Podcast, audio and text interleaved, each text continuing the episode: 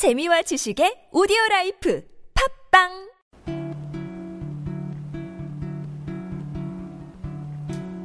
책에 사랑에 대해서 많이 씁니다. 그리고 시중의 서점에 가면 사랑을 정의하고 규정하는 책들이 상당히 많이 있죠.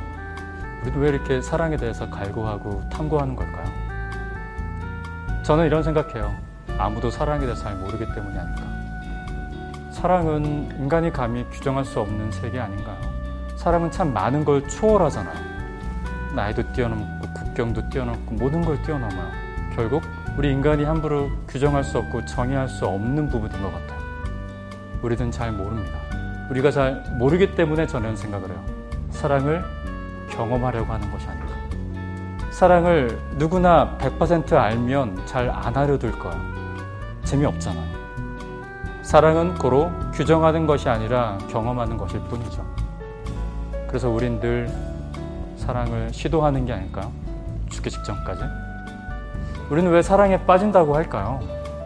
말장난일까요? 사랑이란 세계는 깊이를 가늠할 수 없잖아요. 한번 빠져봐야 합니다. 풍덩하고 다이빙을 해야 돼요.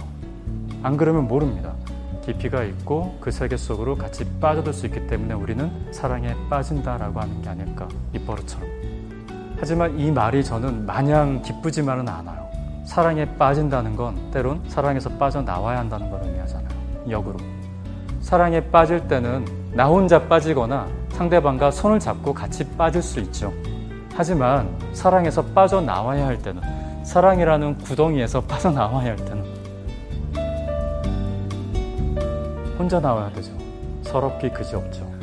이별은 개별적이잖아요. 모든 이별은 혼자의 몫입니다.